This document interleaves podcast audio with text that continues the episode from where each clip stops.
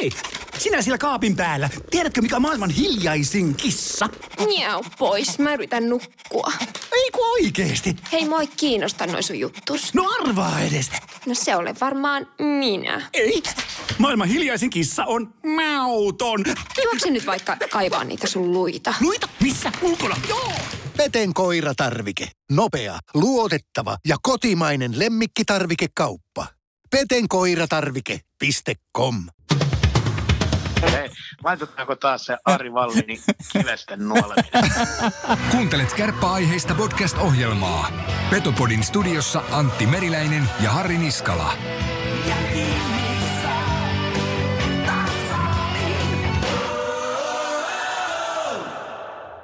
Vaikea nykyään, kun tämä intro alkaa soimaan tai sitä, että kun se alkaa loppumaan, niin on tullut se varoitusteksti, se, että varoitus saattaa sisältää Ari Vallinin nimen mainitsemisia, niin ei tiedä oikein enää, että milloin aloittaa spiikki. Hyvin se meni. Kiitos. Älä ole niin ankara itsellesi. No täytyy yrittää antaa itselle vähän tämmöistä kevyyttä remmiä. Mitä Antti kuuluu? No, mitäpä tässä. Ritariässä. Eikä oikeastaan ihmeellistä. Oliko näin, että yksinhuoltajaviikko? Joo. Melkein. Pari päivää. Pari päivää kaksosten kanssa kämpillä. Sehän on mellevää. No käytännössä niin kuin yksinhuoltaja. Niin. Ja jätkä on lähes erotikka. Ei, jonnekin messuille. Joo. Työt kutsuu. Helsinki kutsuu. Mä lähden katsomaan, että onko Helsinki ottanut Petopodin omakseen. Tuskin. Mutta pakko tietenkin mainita. Olin firman juhlissa tuossa viikko sitten, niin lentokentällä tai itse asiassa siihen lentokoneeseen ahtautuessa, niin tapasin Petopodin kuuntelijan. Oho. Ari oli herrasmiehen nimi. Hän välitti kovasti terveisiä. Kiitos, että kuuntelet ja ihan mahtavaa, että oli tämmöinen kohtaaminen. Aina ilo tavata kuuntelija. Mikä? Antti kuivuu. Ei ole mennyt minuuttiakaan, niin Antti kuivuu täällä ja ihan täysin. Ei 2 minuuttia mennyt. Lähdetäänpä. Meillä on siis järjestelmässä uusia jinkkuja, niin Kuunnellaan järjestyksessä. Kuunnellaan jinkkuja, lähdetään katsoa CHL. Jesse Puljujärvi tässä moi. NNS kuuluu todellakin pizzaa. Se on just näin. Mahtavaa, että Jesse on ananaksen asialla. On. Se on niinku suuri helpotus. Jakso numero 16. Herran Jumala, me ollaan tehty jo paljon. Tässä alkaa niin kuin vanheta. Joo. Mä katsonkin, että mitä sulle on tapahtunut. Niin. Meillä on tässä jaksossa käydään vähän näitä mennyttä CHL läpi ja sitten tuolla jakson häntäpäässä niin soitetaan Jumalalle. Suora linja suoraan yläkertaan. Kyllä. Ismo Lehkonen. Ai. Siis mies, joka tietää kiekosta niin kaiken. Niin jo. Nyt me itse asiassa siis tyhjennetään meidän kiekkokysymykset ja lopetetaan Petopodi. Kyllä, ehdottomasti. Mutta Kärpät jatko CHL-taivaltaan Ranskan maalla kohdaten Grenoblen. Ja Mampaha sanoi edellisessä jaksossa, että valmiina täytyy olla alusta asti. Ja kuten he oli näissä 2 aikaisemmassa pelissä. Ja mun mielestä meno taas jatkuu ihan normaaliin malliin tossa. Joo, ja varsinkin niinku me vähän ennakoitiin, että kumpi maalivaheista pelaa ton Grenoble-pelin, niin Justus Annunenhan siellä sitten maalissa oli ja oli itse rauhallisuus. Ei nyt varmaan tullut edes pientä pintahikkeä siinä pelissä, mutta... No ei hirveänä. En kattonut paljonko laukaukset. Olisi tietenkin voinut katsoa, mutta ei paljon ei Ranskan pojat saanut kiekkoa maalille. Ei. Itse jotenkin muistelisin, että olisiko jopa ollut vaan 12. Niin. Mutta liekkö sattuma, että Petopodin kuukauden pelaaja, joka siis päätettiin viime jaksossa. Eli kuukauden pelaaja palkitaan kuukauden ensimmäisellä viikolla, ja hän kantaa tätä soihtua sitten koko kuukauden. Kyllä. Niin kuin rohkea tämmöinen linjanveto, mutta Otto Karvinen. Oli ottanut titteli omaakseen. Oli, ja heti syöttöpiste. On se kova. Anttila teki maalin. Teki myöskin varmaan Samille hyvää. Tuosta ottelusta itsessään, niin kyllä mä ton niin kuin loppupelissä vaikka laukauksia on vähän, mutta sehän on ainakin monesti kuvitellut, että se on maalivahille aika paha. Kun kuteja tulee vähän, niin... Justus Annunen on niin kuin jumalauta varma ukko. On. Ei paljon niin kuin käsi tärrää tuolla ja peittää kyllä isolla koollaan hyvin verkkoa, että Fleurin maali, niin ei siinä ollut mitään palaa. Oli hyvästä maskistakin sekin tuli ja 2-6 Kärpät tuosta kuitenkin lopussa sitten oikeastaan tuossa toisessa erässä hän löi niin kuin arkun naulaa. Ja mikä oli ilo huomata, niin Lammikon Juho alkaa löytää vauhtia. Joo, mä just vähän mietin siinä Grenoble-pelissä ja sitten varsinkin Bernin pelissä, niin tuli ihan semmoinen, että ai niin tuolla Lammikkokin on tosiaan, että ei ole hirveästi vielä niin kuin otsikoissa loistunut, mutta on tuloillaan. No on tuloillaan, ehdottomasti. Ja oli Bernin pelissä sitten siirretty niin Puljun ja Krištofin kanssa samaan ketjuun. Niin oli, joo. Tosi hyvä. Ja Tieksolan Tuukka.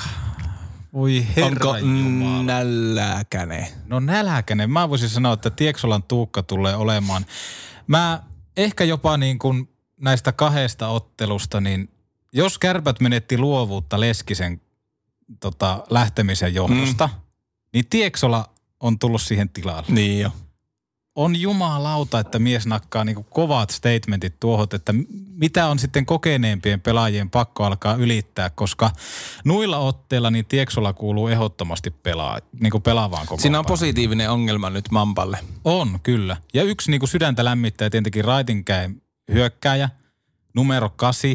Vielä kun saataisiin keltaiset luistinnauhat miehelle ja paitahousuihin ja tummennettu visiiri, niin alkaisi olemaan niin kuin Ovechkin-maisia aioita. Mutta hanakkaukko tulee kyllä tekemään pisteitä. Mukava oli nähdä myöskin Tieksola ylivoimassa. Kyllä. Ihan ehdottomasti. Yhteenvetona niin Annunen ja Tieksola loistavia, mutta kukaan muukaan Grenoble-pelistä niin Niemelän Topi, joka voitti edellisessä jaksossaan Litsit auki -palkinnon, niin jatko kyllä siitä mihin jäi.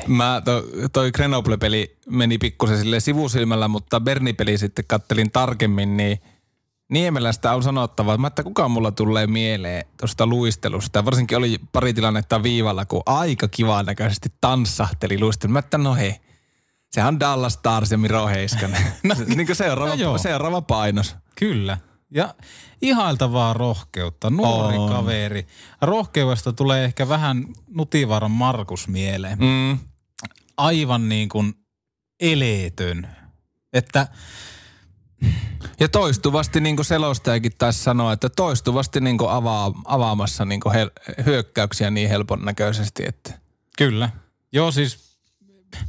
Numero 8 ja numero 7, Tieksola Niemelä. Yes. Mä twiittasinkin siitä, että voisiko Kärpät painaa yhteispaijan Niemelä, numero 8, 7. Niin kuin, no hei, jos ei painata, niin painatetaan itse uudet fanipajat. No ehdottomasti. Ja oikeastaan tuo Bern-peli, tuo Bern on niin kuin, se on jumalauta, se on kovaa nippu. On, mutta kyllä aika ylisesti välillä träppää keskialuetta. No joo, se oli Kojon. Niin ei sitä yllättää, mutta jotenkin aina kun mä näen tommoseen, että ei edes yritetä niin kuin ottaa ylhäältä kiinni, vaan mennään siihen keskialueelle ja lyöseen. Niin kyllä se aina vähän on silleen, että ei. Sitten kun tietää, miten Kärpätkin pelaa, niin ei se vaan, vähän en syty. Vähän en niin kuin syty. Sä et syty, mutta mä tiedän, että millä sä saatat syttyä, niin mä laitan tosta jinkun päälle ja mä kysyn sulta seuraavaa. Ari Vallin tässä moi. Petopori nostaa muutakin pystyy kuin pelkät karvat. Onko Harri meillä vielä maalivahti ongelma? Maalivahtikriisi on hetkeksi peruuttu. Olihan nyt rypari hyvä. No olihan se hyvä.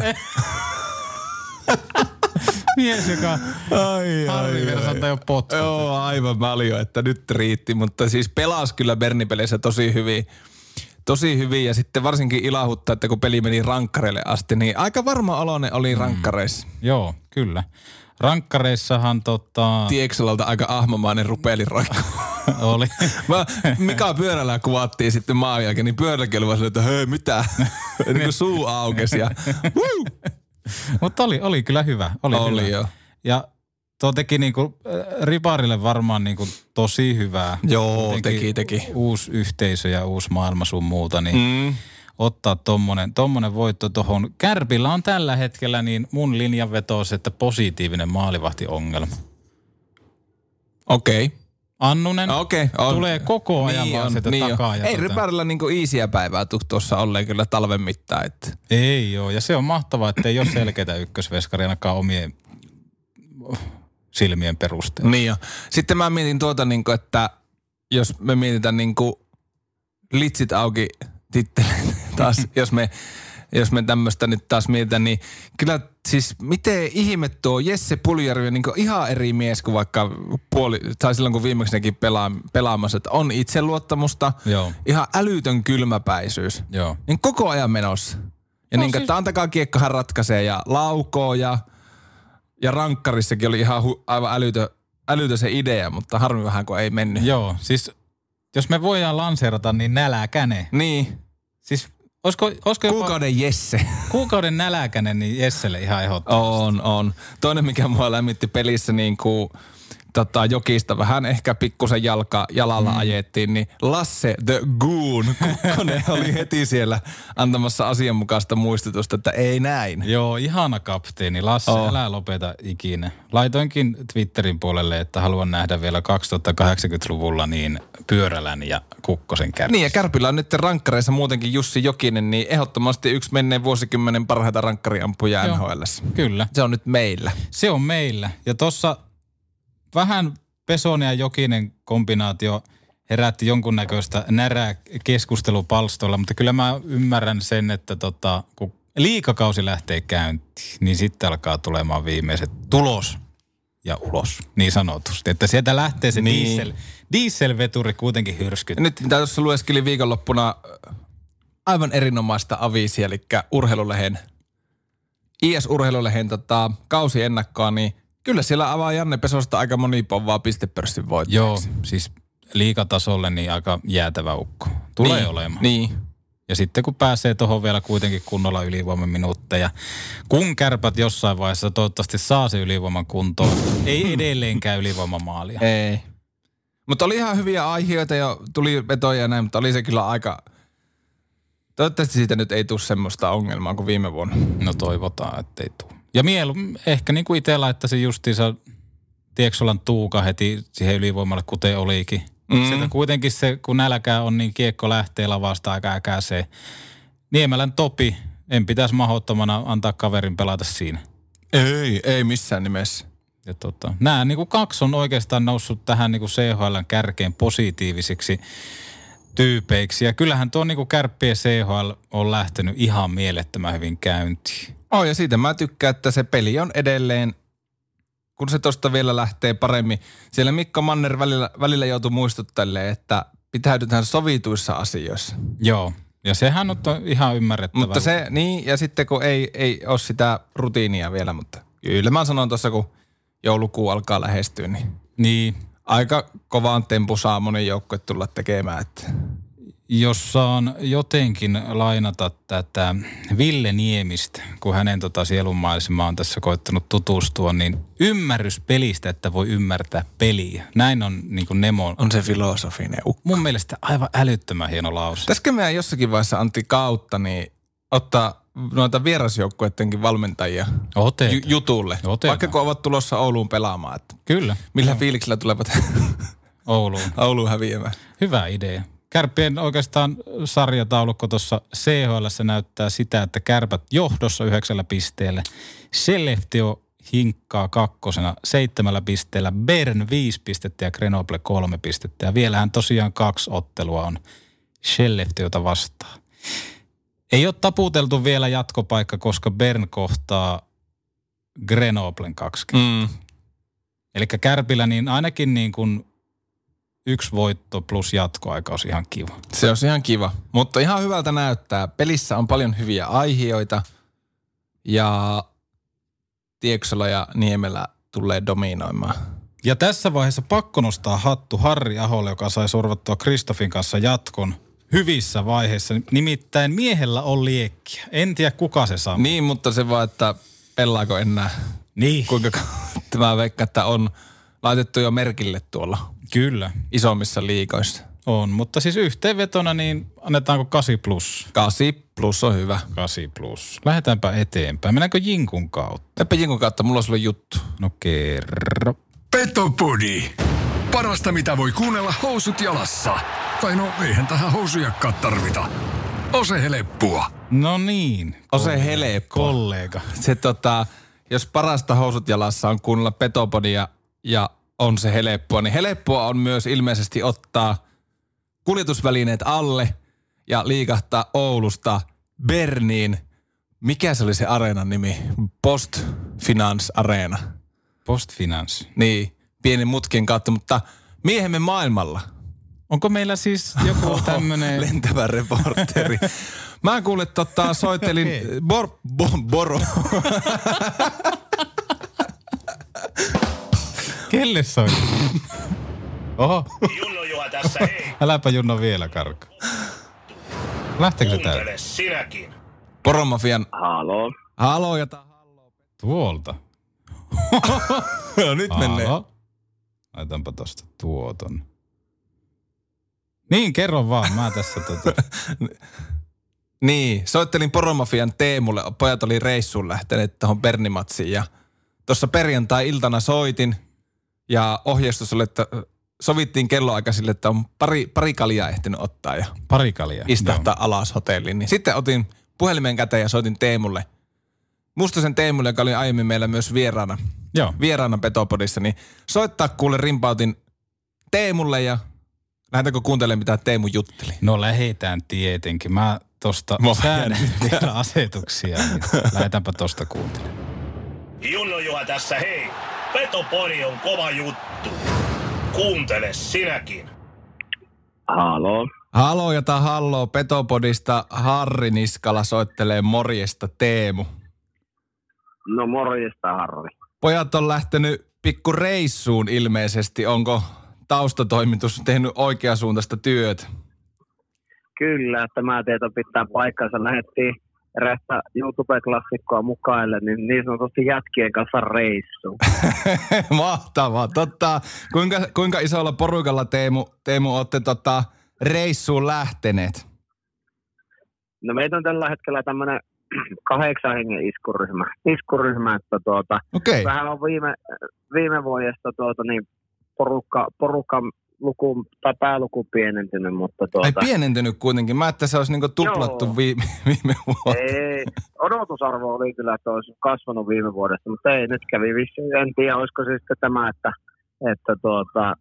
pikkusen haasteellisempi päästä tuonne Berniin kuin mitä oli viime vuonna Nürnbergiin, niin vähän sitten kavensi väkimäärää, mutta ei mitään. Pitikö sillä loikkia, nimenomaan just näin, pitikö sinne katsoa kuinka hämärästi loikkia rajojen yli? Missä te tällä hetkellä Teemu oikein ootte?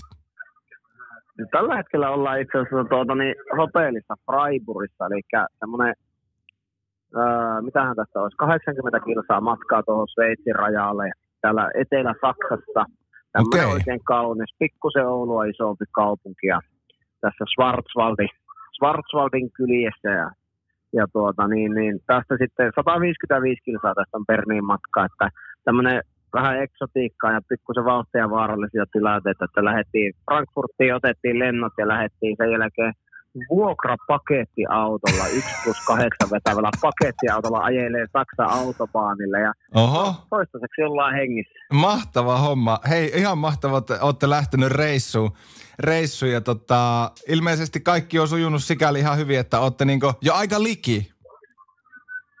Joo, kyllä, että toistaiseksi, niin kuin sanoisin, toistaiseksi kaikki on hengissä, niin se on varmaan se pääasia tässä, että kunhan nyt ehjona ja hengissä, että kaikki pääsee kotiakin reissusta, että toki 3 olisi kivaa bonus sitten huomenna Bernistä, mutta sitä lähdetään katsoa, että mä luulen, että pikkusen ehkä alasinessa joudutaan painiin siellä katsomossa, että jos halli tulee puoliksikaan täyteen, niin 8 voi olla vähän vaikea voittaa sitä huutokilpailua, mutta ei mitään, lähdetään pitämään hauskaa. Nimenomaan näin. Tuossa Kärpillä CHL-taivalhan kerkesi jo parilla, tai itse asiassa tätä kun soittelen sulle, niin 3 peliä on pelattu. Omaan silmään, harjaantumattomaan silmään toki, mutta silmään kuitenkin, niin aika hyvältä näytti ajoittain tuo Kärppien peli. Minkälainen fiilis sulla itsellä on, Teemu Mustonen, noista muutamasta, 3 ekaasta CHL-pelistä? No sanotaan näin, että aika mallikasta, tai nimenomaan aika lailla samat fiiliset kuin sullakin, että ajoittaa niin kuin hyviä väläyksiä siitä, että mitä sillä kentällä tapahtuu, että se oli varsinkin justiin viime sunnuntain kotipelissä Berniä vastaan, niin oli todella hieno nähdä se ensimmäisen erän paine, että Berni oli aivan myllyssä. Mutta että sitten tietysti, no mennään vielä elosyyskuun taitetta, niin sitten tulee näitä, että ei se pelijänne ehkä sitten kestä ihan sitä koko matsia, mutta että että siinä mielessä vähän harmillinen ja sitten vähän semmoisia, no pikkusen ehkä typeriä tämmöisiä alakukauden reagointivirheitä ja muita sitten, että tulee vähän typeriä maaleja, että se on ollut täysin voitettavissa se peli, kun paketti olisi pysynyt kasassa, mutta Berne on kovaa joukkoa, ei sitä pääse mihinkään. Se on kovaa joukkoa, siitä ei kyllä pääse mihinkään. Kuka sulla niin kuin itsellä tässä vaiheessa, onko noussut sellaisia nimiä itselle äijällä mieleen tai pompahtanut silmiin, kenen otteista näin alkukaudesta olet erityisen innossa? Jesse nyt olisi tietenkin aika oleellinen vastaus, mutta jos Jesse jätetään pois, niin onko muita? Saathan se Jessenkin sanoa, en mä sille. Joo, itse asiassa ihan ensimmäisenä niin Justus Annunen. Kyllä. Juppe on pelannut aika loistavia pelejä, ja ei ole vissiin hävinnyt vielä peliä. Ja se, että se on oikeastaan ihan sama, montako torjuntaa veskari ottaa ja montako maalia veskari päästään, mutta jos voittosarjakin näyttää 3 ja voittaa 3 pelistä, niin silloin on mennyt aika hyvin. Ja niin sitten kenttäpelaajien puolelta, niin ehkä voisin sanoa, että no Niemelä Topi ehdottomasti. On tullut litsit auki, kyllä. Kyllä, se on tullut niin se paluslevällä sinne kokoonpanoon, että siitä voi muutama kokeneempikin pelaaja ottaa malleja. Ja sitten hyökkäysosastolta niin henkilökohtaisesti on tykännyt tosi paljon, niin Mihail Krištofin tekemisestä. Tuntuu, että se mies vaan parantaa koko ajan ja se on tällä hetkellä aivan niin kuin tuo joukkueen liidereitä. Aivan joukkueen liidereitä ja teki pitkä jatko, mutta näillä otteilla niin mä luulen, että ei ehkä saa tätä kautta pitempään miehen otteesta nauttia. Ja sehän se koko ketju aika härkäisen olon, että siltä on varmaan lupaa odottaa aika paljon. Kyllä. Se on kyllä aika, täytyy sanoa, että niin sanotusti etumusta tahmaava, kun miettii, että siihen lyödään pyörällä Krištof ja Puljujärvi samaan mitään. Aivan mahtavaa. Hei, Teemu, vielä sananen tuosta ensi viikolla käynnistyvästä, tai kun tätä nauhoitetaan, niin tällä viikolla käynnistyvästä liigastahan, se pitäisi jo sanoa, niin säilyy illuusio suorasta lähetyksestä. Sieltä luistelee viime kevään finaalivastustaja heti vastaan. Minkälaiset fiilikset sulla itsellä ja Poromafialla nyt on, kun uusi kausi kolkuttelee ovia? Onko etumukset tahmasena? No ei, ainahan se on mukava kausi. Tätähän se on koko kesän odoteltu, että päästään taas vauhtiin kunnolla. Ja kyllä se kauden avaus on aina siinä on aina oma semmoinen spesiaalilataus sitten. Että toki tällä kertaa joudutaan aloittaa vieraissa se, että ja torstai vieraspassi, että siinä mielessä varmaan joukkuillekin ihan kivaa revanssi saa sitten HPKsta ottaa heti 3 pinnaa siitä, mutta mä veikkaan, että sitten lauantaina päästään kotiavaukseen, mikä se parempi kuin lauantai-ilta ja sitten vielä sanotaan näin, että arkkivihollinen Vaasan Sport vastassa, niin ainakin meidän kannattajien näkökulmasta. Mä en tiedä, että joukkue Mampaha ei varmaan ole samaa mieltä, mutta kannattajien näkökulmasta arkkivihollinen Vaasan Sport vastassa, niin kyllä siinä lataus on ainakin varmasti kohdalla. Tilanteita varmaan tulee riittää sitten lauantaina varmaan katsomonkin puolella semmoisia niin vaaran aihioita. No, toivotaan, että niitä välttämättä. Niin, toivotaan, ehdottomasti. Hei, vielä semmoinen kysymys, että mitäs Poromafialla on suunnitteilla tuohon kauen sitten kotiavaukseen?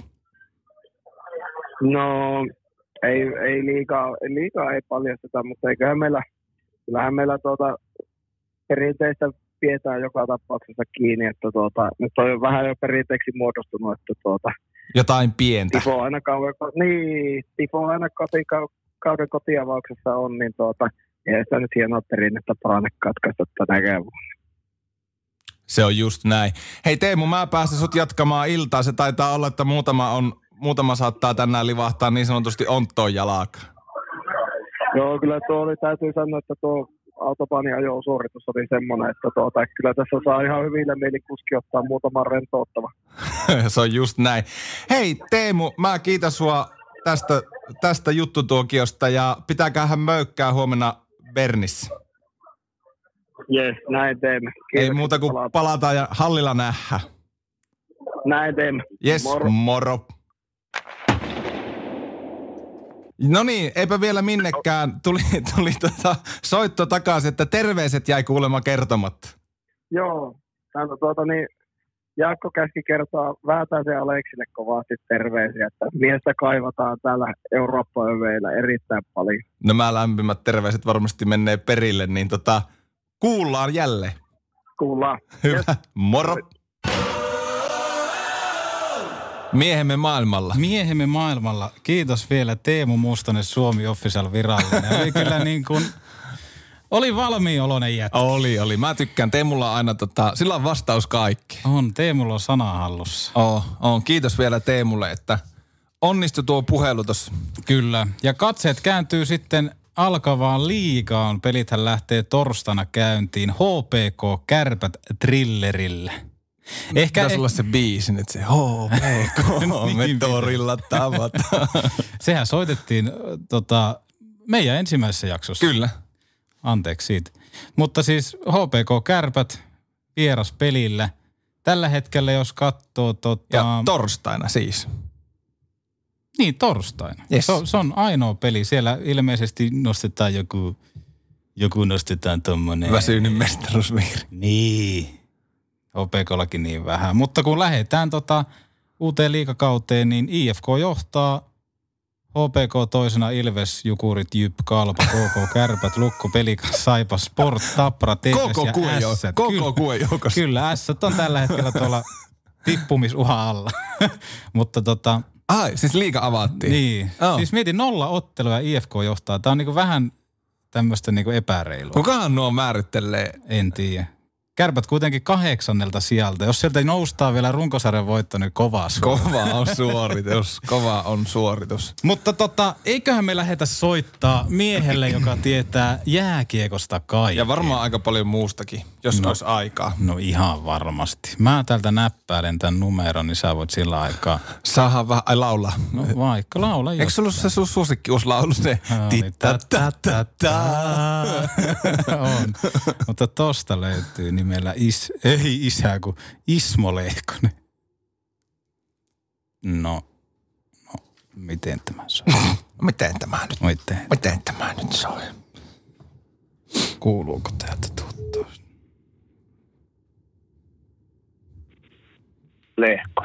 Lehkonen. Täällä on Petopodista Antti Meriläinen, Ahmalakeita 5+6, Kemin lämäritä vastaa sattumako tuskin. Ja vastapäätäni istuu myöskin kollegani Harri Niskala. Kuuletko Harrin? Morjesta Ismo. Terve. Mitä miehet? No ei mitä tässä. Mielessä? No lätkää se aina on mielessä, mutta reenataan nyt ensin. Mihin tällä hetkellä soitettiin? Onko Turussa mies? Turussa, joo. Tässä Pulmussun tiellä, että tässä lähinnä Impivaara. Jäähallia, että oikeastaan niin lähellä, että jääkiekko haisee tänne kotisohvalle. Mahtavaa. Ootko sä tänään jo laittanut viivelähöt kuntoon jonkun pelin koosteen kautta? Mä oon tässä kuule parin tunnin päästä lähdössä taas nappuloiden kanssa vetämään kerhojäitä, että se on semmoinen maanantaina meillä on sellainen päivä, että me pelataan ennen kuin me aletaan luistelemaan oikein kunnolla, että pojille tulee sitten luisteluvalmentaja siinä 4 jälkeen, niin ennen sitä me ehditään pitää hauskaa. Ai että, kuulostaa hyvältä. Täytyy kyllä itsekin joskus lähteä käymään Turussa näillä reeneillä. Tuu kuule, niin mä pistän sut ton Tiian kyytiin, niin Tiia pistää sut oikein luistelemaan, niin sun perseet, sun pakaratkin rupeaa näyttää jääkiekkoa. Se on ihan lautapersessiä. Nimenomaan. Hei Ismo, uusi liigakausihan se taas kolkuttelee oven takana. Mites kesä sujuuko? Ei ollut jääkiekkoa tarjolla? No itse asiassa kesä mulla on jääkiekkoa oikein kunnon tarjolla. Et kesä on semmoista noiden naperoiden kanssa. Mulla oli 20. kesä, kun mulla on noiden nappuloiden kanssa. Heti kun koulut loppuu, niin mä ostan tuolta kaupungilta jäätä, niin me päästään sitten harrastaa sitä jääkiekon toimintaa niin jäällä ja tennistä ja sulkapalloa ja pesäpalloa ja kaiken näköisiä lajeja, mutta jäällä me ollaan sitten noiden erilaisten muotojen kanssa ollaan sitten oikein kunnolla, että niin paljon kuin sielu sietää, että se on oikeastaan sellainen mun semmoinen pidemmän aikaa ollut semmoinen nautinto 8 viikkoa, että saa olla oikein kirkassilmäisten kanssa liikenteessä, jota kukaan ei ole vielä ehtinyt pilaa muuta kuin sitten minä sen kesän aikana. Tuo kuulostaa oikeasti todella mahtavalle. Miten se miten porukka lähtee siihen sitten mukaan vai otetaanko suhu yhteyttä vai mistä tämä tää rinki koostuu?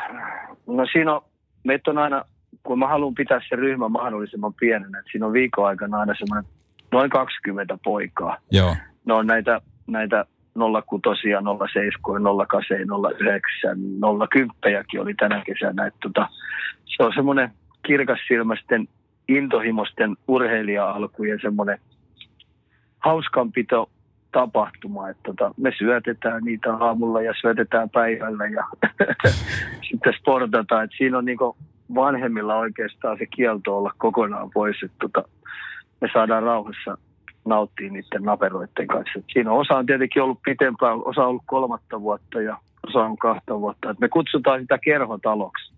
Et se on niinku Chase Your Dream Club, semmoinen klubitalo me ollaan pistetty sinne. Et siitä pääsee oikeastaan pois vaan sillä, että on vetelä ja laiska. Et jos sä oot intohimoinen sporttaja, niin sä pysyt ikuisesti siinä kerhotoiminnassa mukana ja me pyritään sitten auttamaan niitä poikia myös talveaikana. Aika hienoa. Siellä on ilmeisesti jäällä... Niin. Joo, niin se on ihan sama minkä värisiä toppahousuja. Et siellä on Espoosta ja Helsingistä ja Järvenpäästä ja Unkarista. Ja Unkarista oli toissa kesänä oli pari poikaa ja niin innoittamana niin täksi kesäksi tuli tänne Turkuun 4 poikaa Unkarista, niin tuli pelaamaan jääkiekkoa, että ne siirtyi sitä kautta. Että on semmoinen kansainvälisiä poikia on paljon ja sitten näitä kotipaat. Se on meille ihan sama, kunhan oot innokas poika, niin tervetuloa. Et siinä on vaan se, että kun me ei voida kovin... Kun tiedätkö, että jos siellä tulee 60-80 poikaa, niin en mä pysty sitä hallitsemaan, enkä mä tutustu niihin poikiin, että mä haluan se päiväaikana, että niitä on noin 20 poikaa, niin silloin mä tutustun sen kesäaikana ja sen viikon aikana niihin poikiin oikein kunnolla. Aika hienoa. Onko siellä hyviä aihioita siinä joukkoissa? No on siinä kyllä tosi hyviä aihioita. Siinä on kyllä.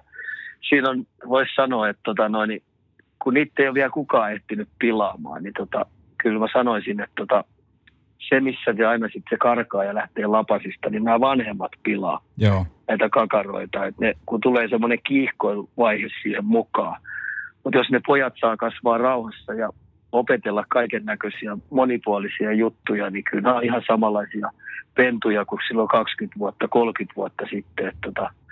Tämä kiihkoilu on se, mikä on useimmiten pilaa sit näitä poikia. Niin tavallaan se, kun vanhemmat alkaa itse elämään sitä unelmaa niiden lasten kautta, niin se ajaa ihan väärälle raiteelle. Ihan täysin väärälle raiteelle. Mä kutsun sitä autotallivalmentamiseksi. Että jos sä rupeat omaa kakaran fysiikkaa kehittämään, niin mä oon käyttänyt sellaista termiä niille vanhemmille, että kehittääkseen ihmistä, niin ekaksi sun täytyy osaa parantaa se. Niin jokaisen pitäisi ymmärtää, että älä nyt saamari lähde räpeltää sitä sun kakarasi. Anna sen kasvaa siinä ja anna sen ammattilaisten käsiin, jos sillä on vaan se intohimo niin sportata.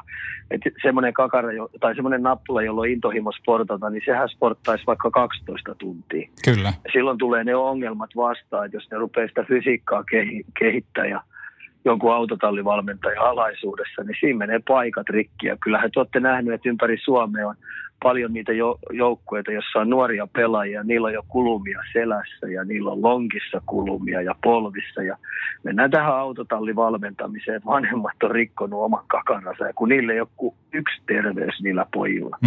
Että antakaa ihmeessä ne ammattilaisten käsi, jos on intohimoinen poika tai tyttö. Niin ja se nimenomaan, että kun vanhempi tulee hakemaan vaikka lapsen reeneistä, niin mun mielestä ensimmäinen tärkeä asia, mitä kysyä, niin että oliko kivaa? Tai olihan kivaa. Just. Ja se riittää täysin. Niin. Älä vaan rupea siinä autossa koutsaamaan. Joo. Sitä. Nimenomaan. Miltä hei tulevan liigakauden joukkueet näyttää sulle paperilla näin niin kuin ennakkoon mutusteltuna?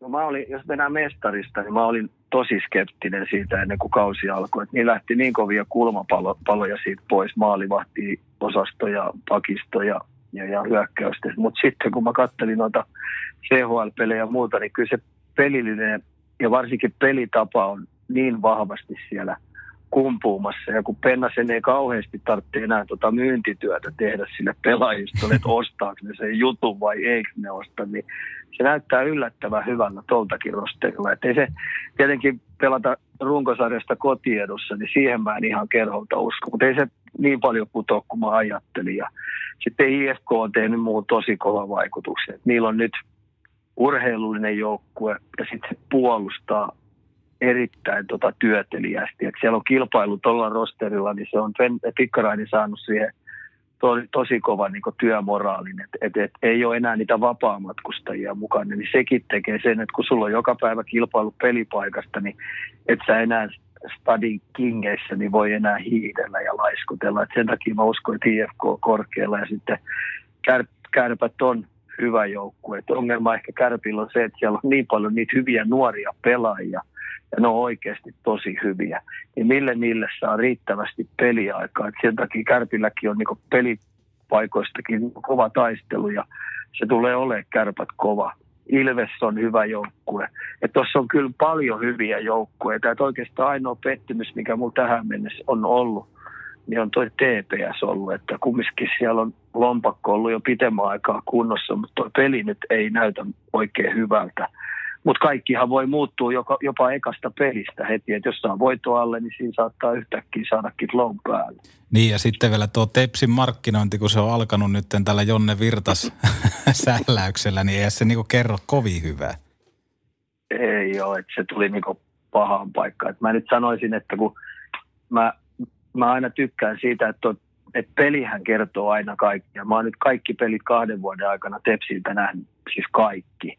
Voisi sanoa, että vaihdon jälkeen, että mä oon aina katsonut, kun mä oon tykännyt katsoa, että miten toi lähtee menemään, toi palloseura juttu, niin en mä saa Jonneen pelillisistä hommista kiinni. Eihän se mikään raketti tietenkään jäällä ole, mutta jos mä katson, että se pelaaja, joka on rasite joukkueelle tai sen kehonkieli tai se tekee kiekollisesti joukkuetta häiritseviä juttuja, että se leikkii voitolla, niin mä en saa niistä Jonneen kiinni, että se pelillinen anti on kyllä ihan riittävä.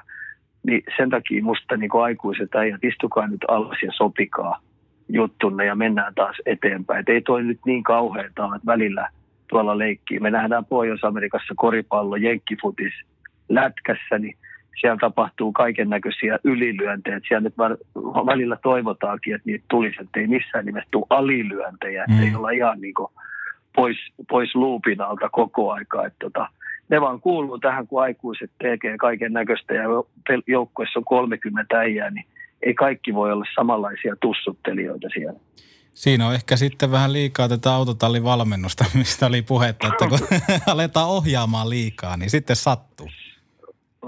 Kyllä jotenkin tiedätte, että kun aikuiset äijät, kun niitä pistetään 30 samaa ja ne viettää päivittäin ja aikaa, niin kyllä siellä kaiken näköistä konnankoukkuu tapahtuu ja välillä läträtään vähän alkoholin kanssa ja välillä karkaillaan sinne ja välillä tullaan myöhässä harjoituksia ja välillä jopa kiroillaankin.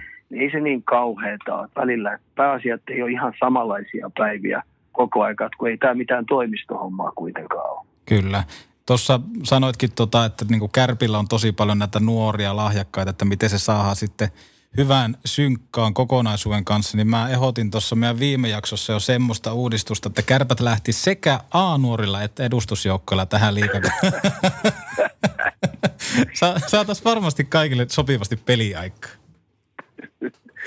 Niin, ottaa sen laaserin sieltä uudestaan ja tekee siitä sitten liigajoukkoja. Niinpä. Nuorista pelaajista kun puheen, niin Jesse Puljujärvi, sitähän ei voi ohittaa. Niin mitä mieltä oot miehen tai pojan paluusta Suomeen? Joo, nyt on kuitenkin, ihmiset aina luulee, että Jessekin on semmoinen 28-vuotias jo, että se on niin pitkään pelannut. Ne unohtaa, että se poika on parikymppinen kaveri. Että mä heti kun mä kuulin siitä, että siellä on kaiken näköistä, ja sitten kun palaa Ouluun, niin mä ajattelin, että mitäs jos taattaisi pojalle työrauha. Ja siellä on ollut kaiken näköistä, ja mä tiedän sen, että se Edmontonin joukkue, niin se on ollut tosi ihmeellisessä tilassa koko aikaa. Mä voisin näin ilkeästi sanoa, että se on ollut vähän märkä joukkue.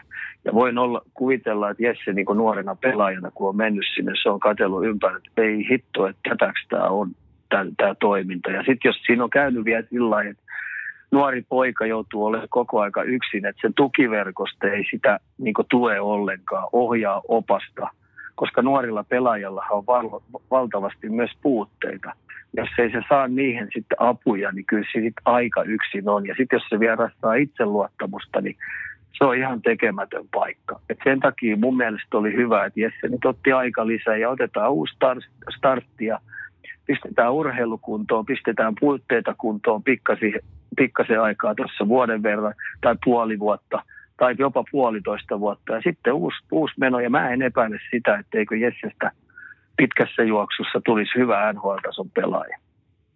Kyllä siinä niin kuin kaikki tavallaan askelmerkit siihen on, että kun tosiaan tuo saadaan ympäristö vaan sen näköiseksi, koska niin kuin normaali kuluttaja tai urheiluseuraaja tuskin monesti tosiaan miettiikään sitä, että kun lähdet vieraaseen maahan, kieli on vieras sun muuta ja sitten kaverit, perhe sun muuta jää pois. Niin sä käyt siellä treeneissä, mutta välttämättä sä et edes ymmärrä, mitä kaikkea siellä treeneissä puhutaan, niin kyllä se on pääkopalle aika iso tuommoinen koulu. Ja vaikka saisit vähän hajullakin, mutta sitten me tullaan myös siihen kaukalon ulkopuoliseen elämään, että jos se niin kuin verkosto ei tule ollenkaan ja sä oot täysin yksin semmoisessa ympäristössä, jossa sulla on niin kuin kaikki niin kuin päivittäiset askareetkin niin kuin on vaikeeta, että kukaan ei ole auttamassa sua, niin jokainen ymmärtää, niistä päivistä tulee helvaten pitkiä. Ja sitten sun pitäisi seuraavana aamuna mennä taas freshinä hallille. Ja sä oot ihan loppu jo päästään ja sekä fyysisesti, kun sä oot joutunut ahertaa sellaisten asioiden kanssa, jotka niin pitäisi olla automaattisesti vähän kunnossa, jos et sä saa niinku muilta apuja. Niin, se on kovaa leikkiä. Hei, se on ihan oikeasti kovaa leikkiä mennä tonne ja murtautua top 6 tai top 9. Saatikka sitten, että jos on vähän peliaika koko aika kortilla, niin hei, se on hirveän kova rasti. Et sen takia sinnehän olisi koko aika menijöitä ihan älytön määrä, jos se olisi helppoa. Eikä se pidäkään olla helppoa. Et se on maailman kovin sarja. Mä laskin justiinsa, että niitä kavereita, jotka viime vuonna pelasivat NHL:ssä, niin ihmistä luulee, että meillä oli 3 joukkueellista melkein pelaajia. Ei ole. Niitä oli 22 kenttäpelaajia, jotka oli, niin kuin voisi sanoa, että ne oli täysvaltaisia NHL-pelaajia, joille ei ollut koko aika se pelipaikka kortilla. Ja se on hei yksi joukkueellinen maa. Ei se helppoa täältä mennä ja murtautua pysyvästi NHL-joukkueeseen. Sepä justiinsa, ja Kärpäthän on viime vuosina muutenkin profiloitunut omasta mielestäni positiivisessa valossa siinä, että tänne on tultu hakemaan vähän semmoinen seuraava steppi, että on ehkä käyty NHL:ssä vähän kokeilemaan, mutta todettu, että jotain tarvii vielä lisää. Ja yksi tällaisista on nyt sitten kesällä Kärppiin siirtynyt Juho Lammikko, niin me veikkailtiin tuossa Antin kanssa pari jaksoa sitten, että kun on ensimmäistä kertaa kunnon tulosroolissa aikuisten tasolla, niin tekisi semmoiset kevyet 100 maalia, niin mikä mielipide sulla itsellä on Juho Lammikosta nyt, kun hän palaa SM-liigaan? No niin, pistäkääs pojat nyt sitten, pistäkääs lääkityskuntoon siellä. Mulle Juha Lammikko edustaa sellaista pelaajaa, joka on puolustussuuntaan orientoitunut pelaaja ja se hakee itsestään varmaan Kärppien kautta myös sitä hyökkäyspotentiaalia. Eli puhutaan silloin pitkässä juoksussa siitä, että Juhosta tulisi kahden suunnan hyvä pelaaja. Nyt se puolustaa riittävän hyvin. Me nähtiin MM-kisoissakin jo, ettei se vuotanut puolustussuuntaa ollenkaan, mutta se nyt se uusi pointti, että hänestä tulisi hyvä kahden suunnan pelaaja NHL-tasolle, niin se tulee nyt kehittää sitä hyökkäyspelaamisen taitoa, syöttämistä, haltuunottamista, murtavia syöttöjä, 1-1 kiekon suojaamista niin, että se on koko aika voittavalla tasolla, että se ei missään nimessä pätkisi siltä puolelta, koska puolustaminen hänellä on jo näpeissä. Et mä en edes pisteitä ajattele Lammikosta, että mä haluan vaan nähdä, että jokainen vaihto, se on vähän kellon mukaan, noiden numeroiden mukaan, mikä siellä taululla ollaan, että se pystyy tekemään koko aika niitä voittavia ratkaisuja, niin silloin tuo Lammikko on oikeassa paikassa oikeaan aikaan, niin mä uskon, että tämä vuosi palvelee hänen matkaansa todella hyvin, koska siellä valmennus kumminkin sen tiiminsä kanssa niin perkaa juuri tämän tasosta peliä, että ei siltä mitään ylivoima-aihioita odotella.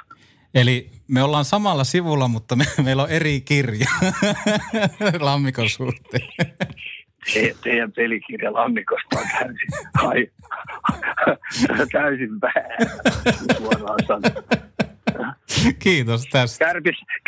Kärpissä on kuule ihan riittävästi niitä jätkiä, jotka jolta odotetaankin sitä, että pistää kiekkoa pussiin. Et taatkaa nyt sille Lammikollekin ihan vaan rauhallinen työrauha. Se puolustaminen hoituu, mutta pikkuhiljaa se hyökkäyspelikin kehittyy. Jos se kehittyy tässä runkosarjan aikana, tuotte näkee sitten pudotuspeleissä hieman erityylisen Lammikon. Okei. Okay. Eli 50 maali. Painakaa jarrua. Selvä. Ei löydy ohjauspöydästä semmoista nattia kuin jarru. Lammikon rasti on aina onnistunut, kun se pelaa sen noin 18 minuuttia, 16 minuuttia ja Kärpät voittaa.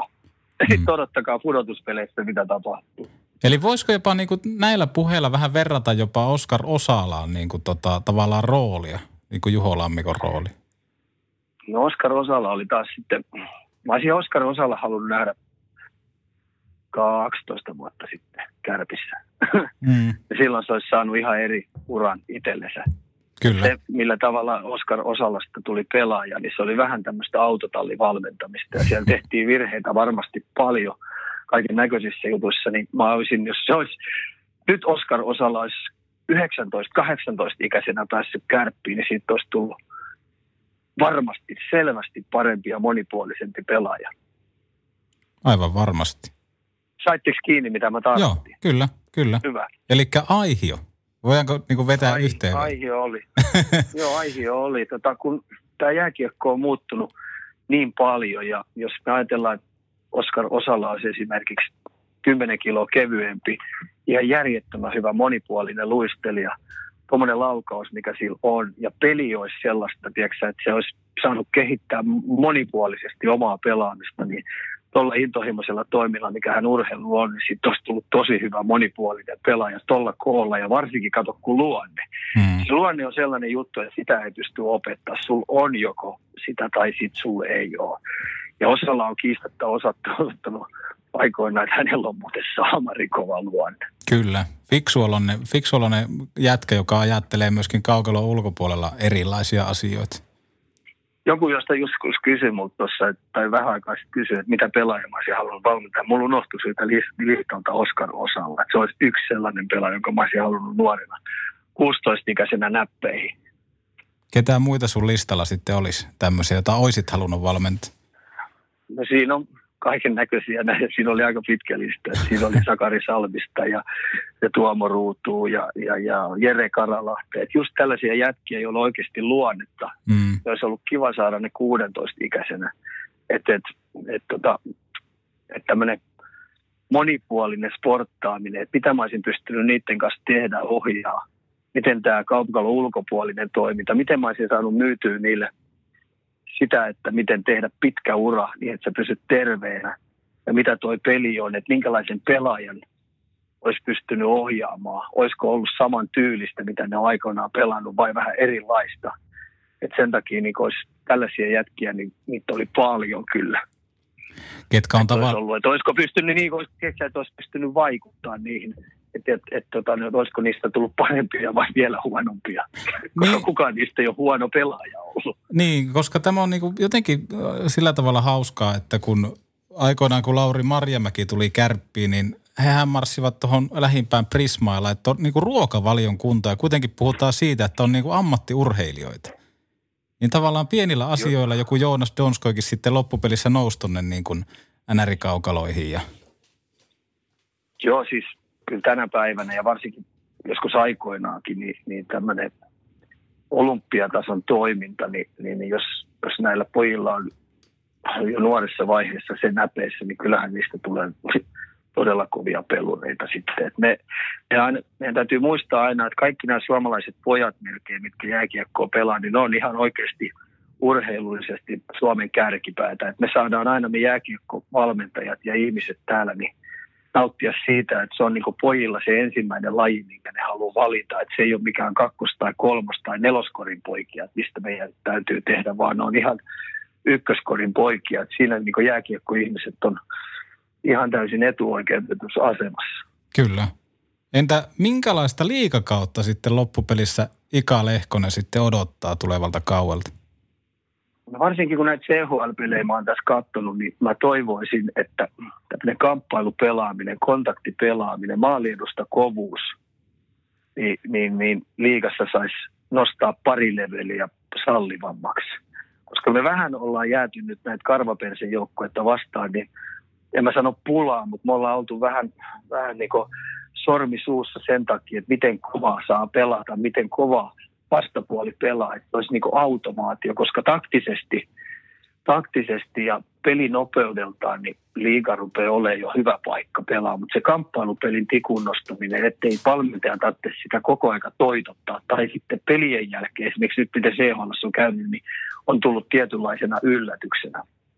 Niin mä toivoisin, että sitä saisi sallivammaksi. Ja sitten se tietenkin, että mun toive on koko aika, että entistä luisteluvoimaisempaa, entistä nopeampaa sillä tavalla, että yritetään päästä sinne maalipaikoille ja siitä sitten peli kääntyisikin yhtäkkiä toiseen puoleen. Tämmöinen hoksottiminen, mä kutsun niinku, jääkiekko ei voi olla sakkia, jääkiekko voi olla pikasakkia. Et siinä on hirveä ero, kun sakkia pelataan tai pikasakkia pelataan, koska pikasakissa kun aika rupeaa loppuun, niin sulla tulee paniikki.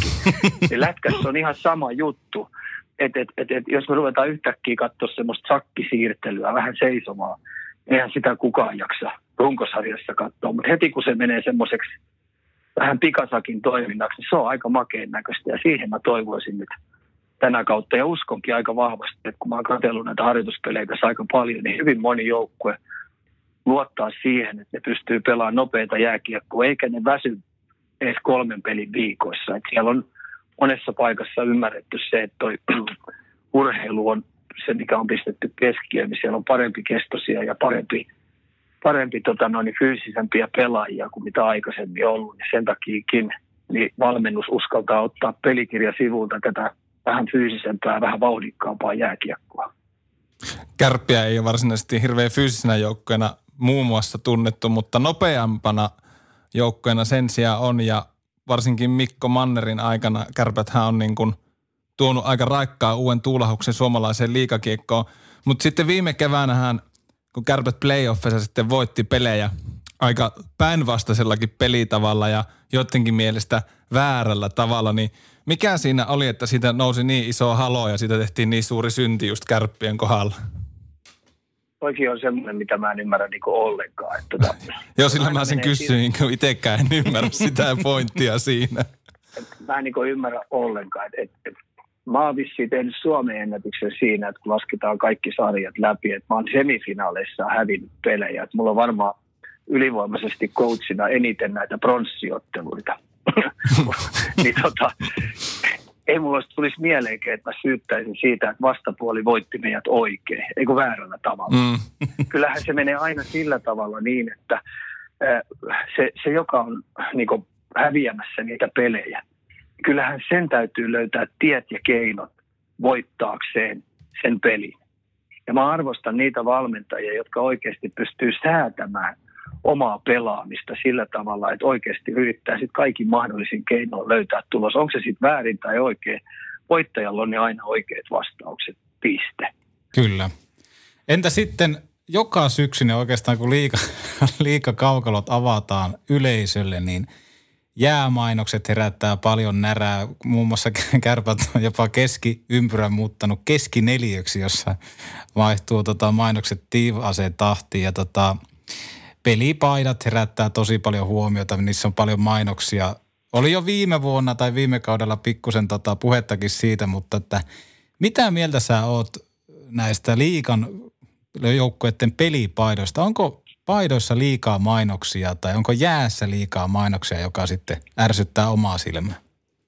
No ensinnäkin, jos otetaan pelipaidat, niin totta kai mä haluaisin toiset lankkopaidat, mutta se on ihan sulan mahdottomuus, koska rahaa ja sponsoreita, ja sitten kun on sponsoreita, jotka haluaa päästä siihen paitaan kiinni ja muuta, niin totta kai niitä kannattaa ottaa ja pitää ottaa. Mitä enemmän niitä on niitä tukijoita, niin sen parempi. Ja sitten jos ne saa vielä, niin kun, että siellä arvot ja kaikki muutkin kohtaa sieltä, että ne seura saa näitä yhteistyökumppaneita ison määrän mukaan, niin ilman muuta niitä pitää ottaa. Mä ehkä sanoisin näin, että jokainen liigajoukkue pystyisi ottaa siitä, että pistäisi esimerkiksi 15% tai 10% saman tien niistä yhteistyökumppanijutuista ja siihen nuorisotyöhön, koska nuorissahan aina tulevaisuus, että sieltä kautta jyvitettäisiin.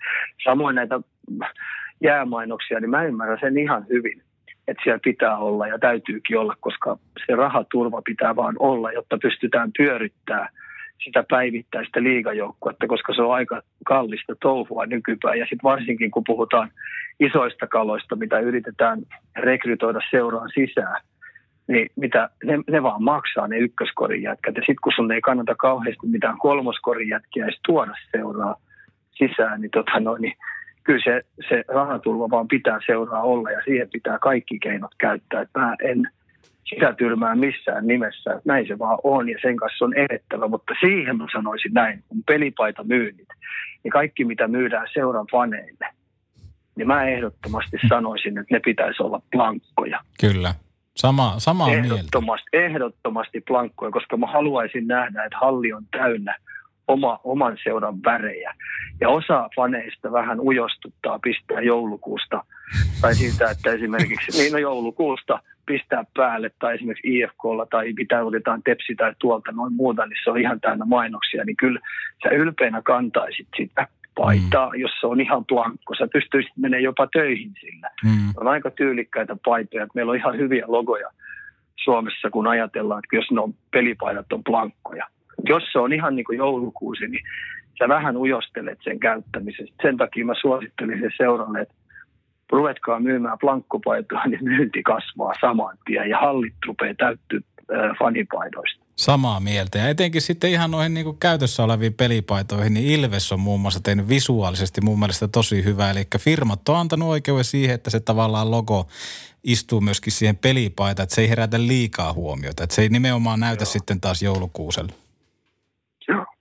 Joo, ja sitten esimerkiksi ainakin, en tiedä varmaan muillakin liigaseuroilla rupeaa olleen, mutta tuommoisia niin kuin pelipaidan tapaisia huppareitahan on ruvennut tulemaan, jossa ei sitten ole niitä mainoksia, että ehkä siinäkin niin kuin pieni edistysaskel havaittavissa.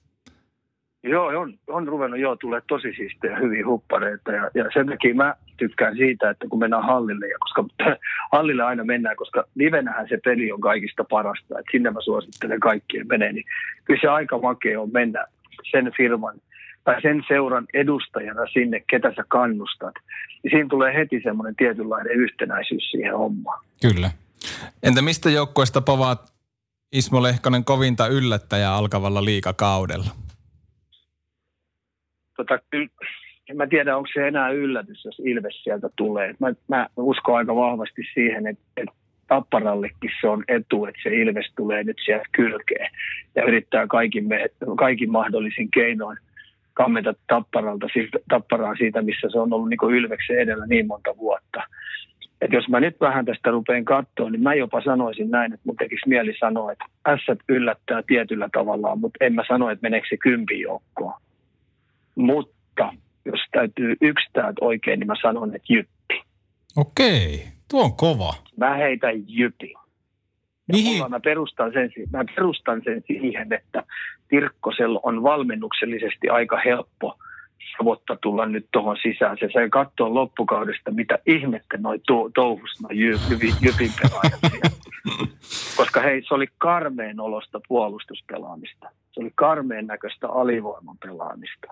Se oli karmeen näköistä sitoutumista joukkueen arvoihin. Ja kun me ajatellaan, minkälaisia sotureita kumminkin JYPillä on ne kokeneet pelaajat siellä, niin ei siinä kauhean aistain ole, kun sä muutat määrättyjä juttuja siitä ja vetoot vähän tunteisiinkin osalla kokeneet, koska ne osat kokeneet jätkät ei missään nimessä halua tuommoista kautta, mitä niin viime vuonna on. Ja sä teet määrätyt pelitavalliset muutokset siihen vanhaan jyppiläiseen juttuun, mikä Risto Duffan aikana oli. Ne määrätyt RD-arvot siellä kohdalle, jos sillä tavalla ja sillä jutulla niin JYP nousee kohiste ylöspäin. Tuo on kyllä hyvä. Tätä jäähän seuraamaan. Entä sitten tulevan kauden komeetoista, niin kuka on kauden puhutuin nuorisotähti? Ai että niitä on aika monta. IFK:ssa on aika helppo toi Lundeli, HPK:ssa Innala. Se on aika helppo kanssa. Ilveksessä on tosi monta hyvää nuorta pakistossa ja ketjussa. Jukureissa Tikkinen, Tanus, se nuorimpi Tanus, se on erittäin hyvä hyökkäyssuunta. Jypissä Antoni Honka, mä tietyllä tavalla tykkään, jos Tirkkonen saa sen vielä opetettua pakkivalmennuksen kanssa puolustamisesta. Ja tietyt lainalaisuudet, ei se vuoda, niin se tulee olemaan hyvä poika. Kalpassa hei, Kim Nousiainen, erittäin hyvä pakki, Kimmo Timosen tyylinen. Sitten siellä on se Aaltonen hyökkäjä, oikein hyvä Ikonen, nuorempi Ikonen, jolla oli viime vuokausi rikkonainen, niin se tulee olemaan kova. KK se Odenin poika, se on hyvä, saattaa erittäin luisteluvoimainen. Hei Kärpissä, Topi Niemelä, että antakaa sen pojan pelata ja paljon, se on hyvä poika. Ja sitten mun suosikki hyökkäysjohti Metsävainio siellä. Joo. Metsävainio, se on vaan niin laiheliini poika, että se ei kastu vielä suihkussakaan, mutta se osaa pelata. Kyllä. Lukossa, niin siellä on myös muutamia. Mä uskon, että vaikka ei ole mikään nuori poika, 95, se Koivisto on ja rupeaa lyömään itsensä läpi. Ja sitten Tammela, joka palasi sinne, niin se oli sellainen kaveri, että kun sillä oli polvet rikki, niin nyt jos se saa iänä olla, niin on hyvä poika. Pelikanssissa on monta hyvää jätkää. Sportissa Erholtsi, Tapparassa hei. Siellä on myös ongelma, hei, vähän samalla kuin Kärpissä. Siellä on ihan oikeasti hyviä nuoria. Simon Taival, Utunen, Lepsi, joka nyt varmaan pelaakin, Moilanen, Uistola. Niin Kärpillä on kanssa vähän ongelma, että mihin se tuuppaa. Nämä pitäisi on nämä pojat pelata liigassa. Mm-hmm. Tepsissä mä uskon Pajuniemen poikaa. Ja sitten Ässissä, hei, pistäkää Hirvonen. Ja sitten se venäläismokki Tarasovi, niin palkkaa sitten noista. Näistä ainakin joku mulla osuu kuule kohdalleen. Tässä tuli aika hyvä, että tarvit myös liigapörssikauteen. Kyllä. Tossa, joku just... näistä voi osua kohdalle. Sitten voitte sanoa, että mä olin ammattitaitoinen kaveri. Tämä muuten otetaan, että runkosarjan jälkeen nämä samat nimet nostetaan ja katsotaan sitten sun kanssa, että miten on napsunut kohille. 3 sait, itse saat Tossa tosiaan... 50 nimeä. Nimenomaan. Tossa tosiaan Topi Niemelä on kehuttu paljon. On siis... Mä vertaan sitä Markus Nutivaara ja Harri vertaa Miro Heiskaseen. Aivan sairaan taitava jätkä. Siis rohkea. Mä mulla kävi sellainen homma, kun mä katsoin Kärppien CHL-pelejä, niin mä juvituin katsomaan vaan sitä. Joo. Vähän pelistä. Mä yhtäkkiä taisin, että mä seuraan muuten peliä ollenkaan. Mä yritän etsiä sitä koko aika. Aina kun se tuli kehityvä jumitus. Se on ihan oikeasti hei, todella hyvä poika pelaamaan jääkiekkoa. Äiti se on varmaan opettanut, niin ettei se jää pelistä kiinni. No totta. Ja sitten Kärpistä muutakin nuorisotähtiä. Mika Pyörälä, Lasse Kukkonen. Näitä ei saa unohtaa myöskään. Se oli viime ketju, kun ne pisti Pesosen Pyörälä ja Jokisen samalla kenttään, niin se oli mun mielestä aika hyvä veto. Mm. Että siinä voisi oikeastaan ilmoittaa papoille näyttö päälle. Mm. Jäättekö nuorten alle vai pystyttekö tekemään voittamaan pelaamista? Kyllä. Se oli mun mielestä aika hyvä veto. Joo, valmennukselta iso... Koblitsekin on muuten yksi, mistä mä tykkään Kärpistä. Joo. Se on muuten hyvä. Se on mennyt ihan jättiharppauksi eteenpäin. Ongelma hänellä on se maalin tekeminen. Et melkein joku voisi opettaa sitä ampumaan koko aikaa, että millä sä ammut, tai ammu ainakin sellaisia laukauksia, että tulee kakkoskiekkotasoisia vetoja.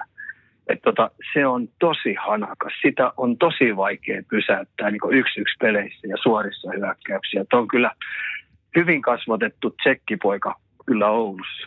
Kyllä, ja itse povattiin tuossa omassa kausiennakossa Koblitsekille 75 maalia, mutta...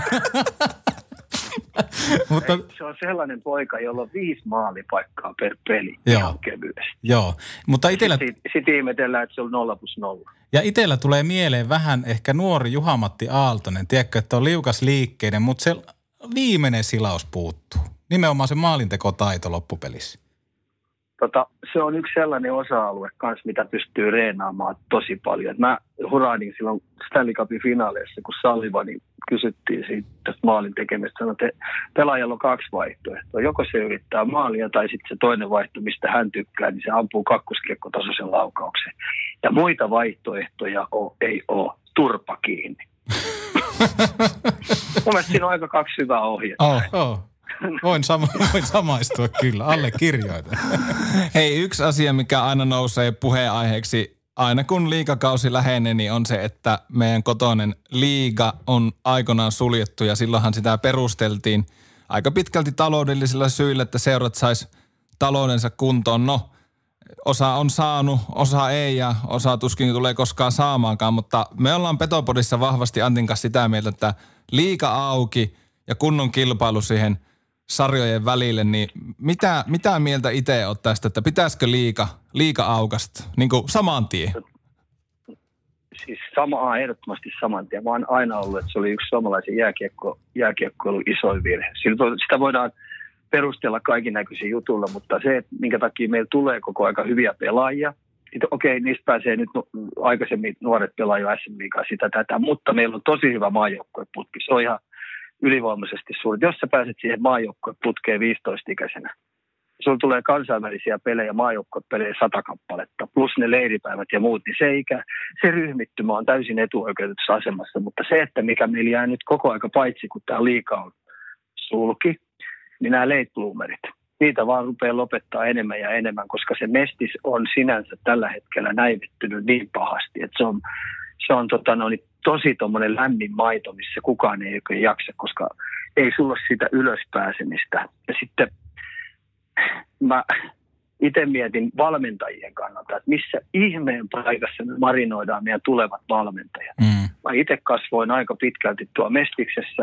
Mä sain siellä olla monta vuotta silloin, kun se oli oikein kilpailusarja, sieltä tuli, niin hei, Manneri on kasvanut siellä, Pennanen on kasvanut siellä, Pikkarainen on kasvanut siellä, Jalonen on kasvanut. Mä voisin luetella hirveän määrän valmentajia, jotka on kasvanut sellaisen aikaan, kun valmentajat pistettiin sellaiseen paikkaan, että sun piti voittaa sarja.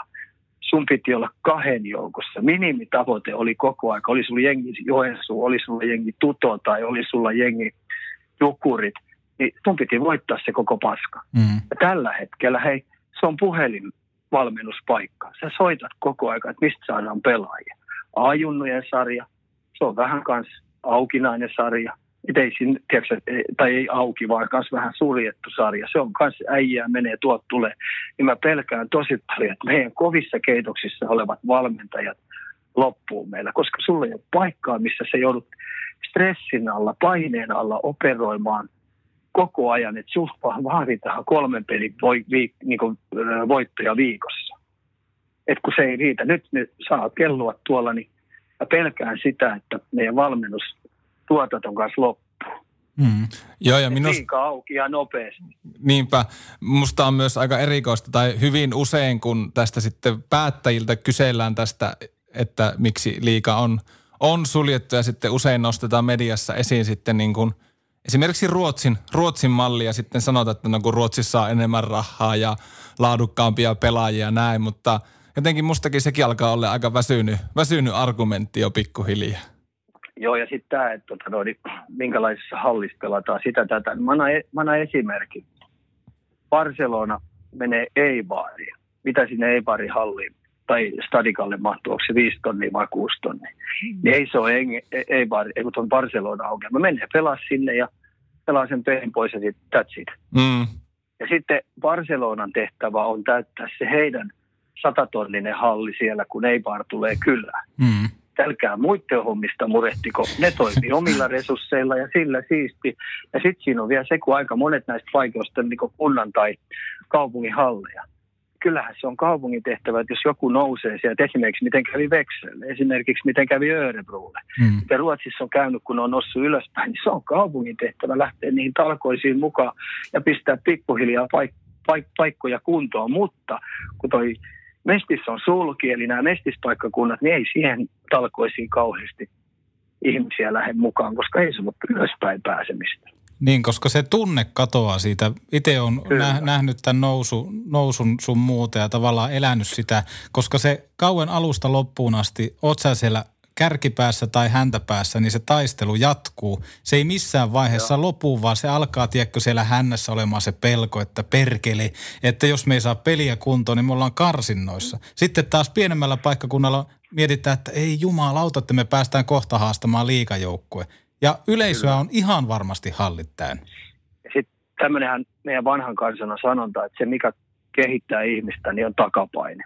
Suomalainen suomalainen rakastaa takapainetta, että kun tulee takaa joku, on viemässä sulta jotain, niin sun on pakko pinnistää siitä. Ja tämä on ollut iät ja ajat meidän kaiken toiminnassa yksi kulmakivistä. Ja nyt jos se on esimerkiksi jääkiekosta kokonaan pois A-junnojen sarjasta, Vestiksessä, liigassa on koko aika pois, niin sä lässähdät. Sä henkisesti, susta tulee plösö, kun sun ei tarvitsekaan kamppailla enää, kun sä oot vähän niin kuin muka pelissä menettänyt. Ja takapaine on se, joka pistää taas uuden stressin päälle. Ja se, jos joku stressi on kehittävää paikkaa. Kyllä. Joo, ja mitä noista halleista tulee, että kun aina verrataan sitten olosuhteita. Mä kävin viime noin vuosi sitten tuossa Ruotsin puolella katsomassa Djurgårdenin pelin Johanneshovetissä, niin kyllä mä sanoin, että ei se nyt mikään varsinainen huippuareena sekään kyllä ollut ja kärkipeli. Ei ole. Joo, ja sitten kaiken lisäksi Djurgården haluaa viedäkin sinne vielä. Niin, nimenomaan. Ne pelaa valtaosan peleistä siellä, kun siellä on parempi tunnelma. Kyllä, just sen takia. Aivan mahtavaa. Me päästetään sut, Ika, jatkamaan päiväkerhotoimintaa. Tehän hyviä poikia. Joo, siellä on kuule todella hyviä aiheita. Mä oon ensinnäkin tykästynyt näihin Unkarin poikiin ihan älyttömästi. Et siinä on yksi hyvä puoli, kun on ulkomaille. Se, mitä mä suosittelinkin se, että monet joukkueet täällä, kun täytyy tulla vähän kehitysmaista tänne Suomeen pelaa, niin hankkikaa niitä entistä enempää. Kun mä menen koppiin, niin tiedättekö te, mikä se kieli on, mitä ne puhuu siellä, ne nuoret pojat? No. 11, 12, 13-vuotiaat. Englantia. Ne puhuu, siellä on kielikylpi jatkuvasti päällä. Ai jatkuvasti. Et. Se on tosi makea näköistä. Mä en tajunnut sitä ennen kuin nyt vasta tänään, että miksei nämä nuoremmissa tuoda tänne ja saman tien se patistaa se ujouden pois. Ja sitten kun ne joutuu siellä kopis keskenään olemaan, niin hei, millä sä kommunikoit? Niin. No, sillä. Englanti. Sillä ne painaa menemään. Ympäristö kehittää. Me otetaan Petopodin tuotantotiimin kassasta vähän rahaa ja tullaan käymään Ikan päiväkerho jäällä. Harrihan on entinen maalivahti ja itse entinen kapteeni kautta sniperi, niin tämä on meille oikein pedattu paikka. Jos te lupaatte nyt, niin saatte ensi kesänä tulla kuule 5 päivää tänne vieraan. Mä asutankin teille ja tuutte jäälle sitten mukaan, mutta hei. Ette sitten kehon kielellä näytä yhtään negaatiota, kun Tiia luisteluttaa teille. Ei. Turpa kiinni ja pojat eteenpäin. Tämä on hei, jos veskarin kamat löytyy mulle, niin ehdottomasti mukaan. No, tältä istumalta 5 löydän saman tien, jos sä maaliin saadaan. Tästä ja tulee... Tiedätkö ketä tulee sulla pommittaa vielä? No. Ketä? Ristolainen. Ei.